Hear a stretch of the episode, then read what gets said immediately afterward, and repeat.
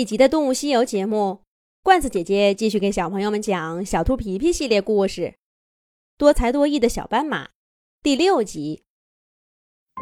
小猴子淘淘这刚一开口，小斑马文文顿时紧张起来。不过仔细一听啊，淘淘说的却是：“哎呀，人家文文是新同学，哪有这些才艺？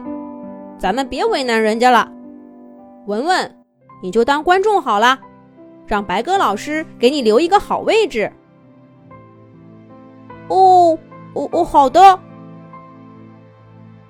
文文很意外淘淘会这么说，他看了淘淘一眼，可是淘淘已经跟果果说话去了。文文到底还是松了口气，冲大家腼腆一笑。那真是太遗憾了，文文。你真的不会什么吗？音乐节可是咱们小镇最大的盛会呢。要不然你加入我们舞蹈队吧，来我们合唱团也行啊。小伙伴们都非常热情。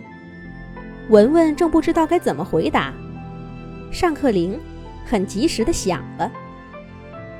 小伙伴们各自回到座位上。却还是在老师转头看黑板的时候，交换一个兴奋的眼神儿。热情的气浪在教室里流动着，却单单绕过了坐在最后一排的文文。人的心思还真是奇怪，明明刚刚还在感激小猴子淘淘保守了秘密，还在为不用演出而感到轻松，这会儿。怎么又感到一阵失落呢？在小镇音乐会上，像自己这样无事可做的动物，应该很无聊吧？都是这把竖琴搞的。要是什么都不会弹，也没这么多事儿。我真是的，干嘛要把竖琴带过来？就让它跟那些丢面子的事儿一块留在大草原多好。文文甚至责怪起棕熊大叔来，他干嘛要把竖琴送回来呢？就拉着它到处流浪不好吗？直到根本没有人想起它的主人是谁。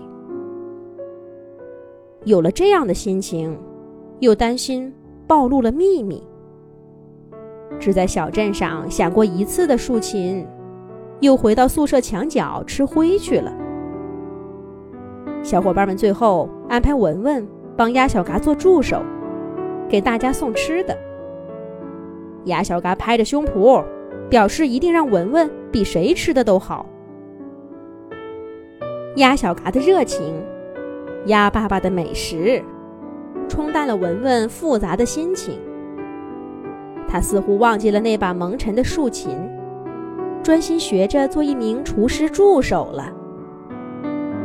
不过这一天，文文正准备去鸭小嘎家，却听到了一阵敲门声。是谁呀？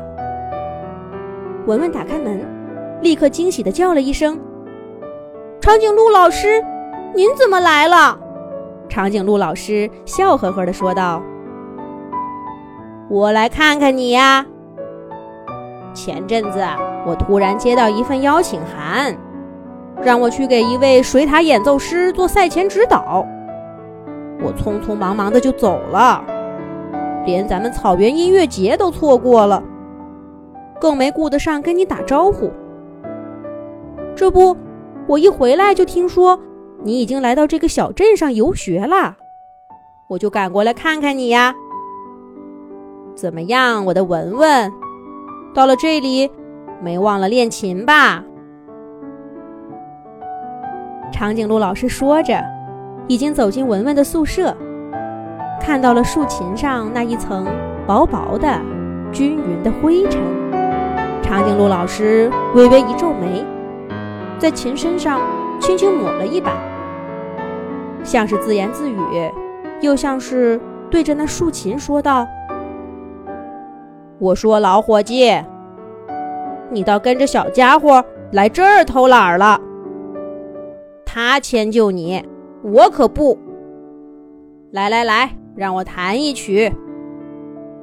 文文呐，你帮老师拿把椅子过来。叮当，嗡。竖琴在长颈鹿老师指尖抱怨了几句，可是刚开了个头，长颈鹿老师就用一首悠扬美妙的曲子打断了他。文文听着熟悉的曲调声，想起了几年前，他跟着妈妈在大草原上散步，那一年的雨季迟迟没来，到处都是干草。文文觉得他都快冒烟儿了。可是这琴声，却仿佛雨季奔流汹涌的河水，让他整个身体都浸得凉冰冰的。那又是个什么样的故事呢？咱们下一集讲。